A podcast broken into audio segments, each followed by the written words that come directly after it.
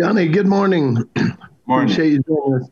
Hey, uh, when you left Hawaii and that, you had to know about the tradition of the defensive line at Utah. Can you just talk about uh, that and what you knew about it and what led you to join the Utes? Uh, I just knew that they're gonna they have like a great defensive lineman program over here. Like they're known for their D line, so it's gonna be a perfect match for me. And then uh, Coach Whitt said that a lot of scouts have come through and said that you have the potential to be the best defensive lineman in the Pac 12. That's pretty high praise. Do you, do you feel up to the challenge Uh, uh yeah. of being the best? I mean, what, what, what's it going to take, you think, to get that done? Is it, I mean, the skill set's there? Do you feel comfortable with the defense? Is it just a matter of getting out and executing? No, just uh, come here today, get ready to work. Okay, next we'll go to Thanks. Trevor Allen of KSL.com.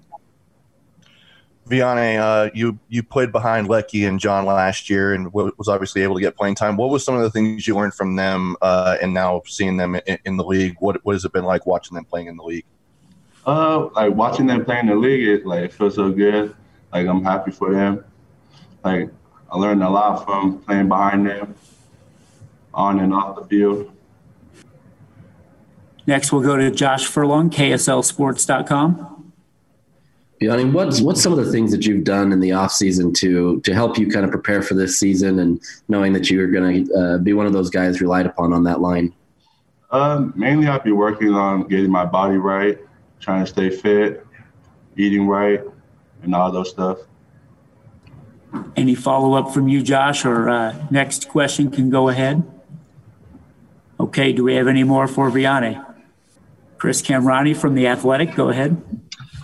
Hey, Viane, can you kind of take us back to how you first got involved with football back at Tafuna? Like, were you always going to be a football player growing up? Did somebody just come and say, "Hey, come out and you know try out for the team"? What what was that process like of, of first getting involved in football back on the island?